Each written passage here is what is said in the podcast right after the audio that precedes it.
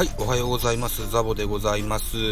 えー、本日は11月4日現在、えー、朝の8時57分といったとこになってます。今日もですね、9時にならないと開かないお客さんがいますもんで、ちょびっとだけね、喋ってみたいなというふうに思います。よろしくお願いします。えー、っと、僕はあんまり知らなかったんですけども、えっとね、今シーズンジャイアンツは、え、リーグリーグ制覇までね、えー、攻撃の時には一塁コーチが、うん、確かね、古木コーチ。で、三塁コーチが後藤コーチだったと記憶してたんですけれども、えーと、V2 がね、達成後にですよ。ここをちょっといじくってんだよっていうことを知りました。遅くてすいません。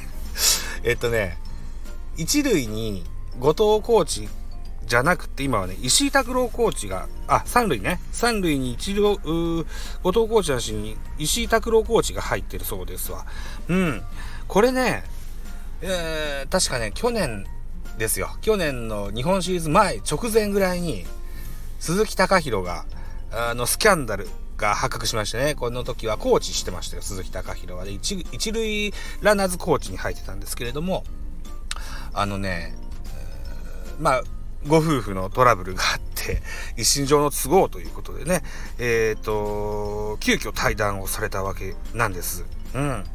で、それが関係してかしないでかは分かりませんが、日本シリーズは、えー、ソフトバンクホークスに、え、4連敗という悲しい結果になってしまったのでね、えー、そういった不測の事態に備えてなのかどうなのか分かりませんけれども、後藤コーチはベンチに入って、三塁コーチに石井拓郎が入って、で、え、ー、と、新たな、えー、えー、とね、あ、で、えー、そうかそうか、後藤コーチはベンチに入ったじゃなしに、一塁コーチになったんだ。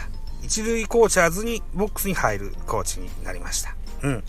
で、多分古木コーチが中に入ってることなんでしょう。で、新たな伝達役にね、村田修一ファーム打撃兼内野守備コーチがね、一軍コーチに緊急招集されてるという形になってます。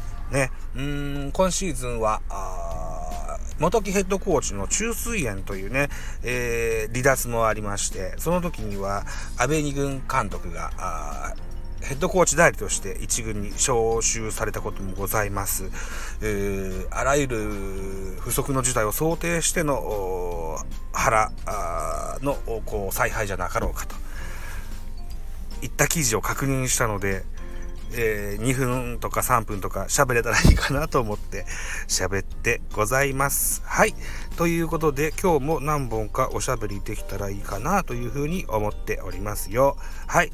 えー、11月4日、あ水曜日ね、朝でございます。皆さんね、張り切ってお仕事を、とうとうね、頑張って参りましょうね。では、失礼します。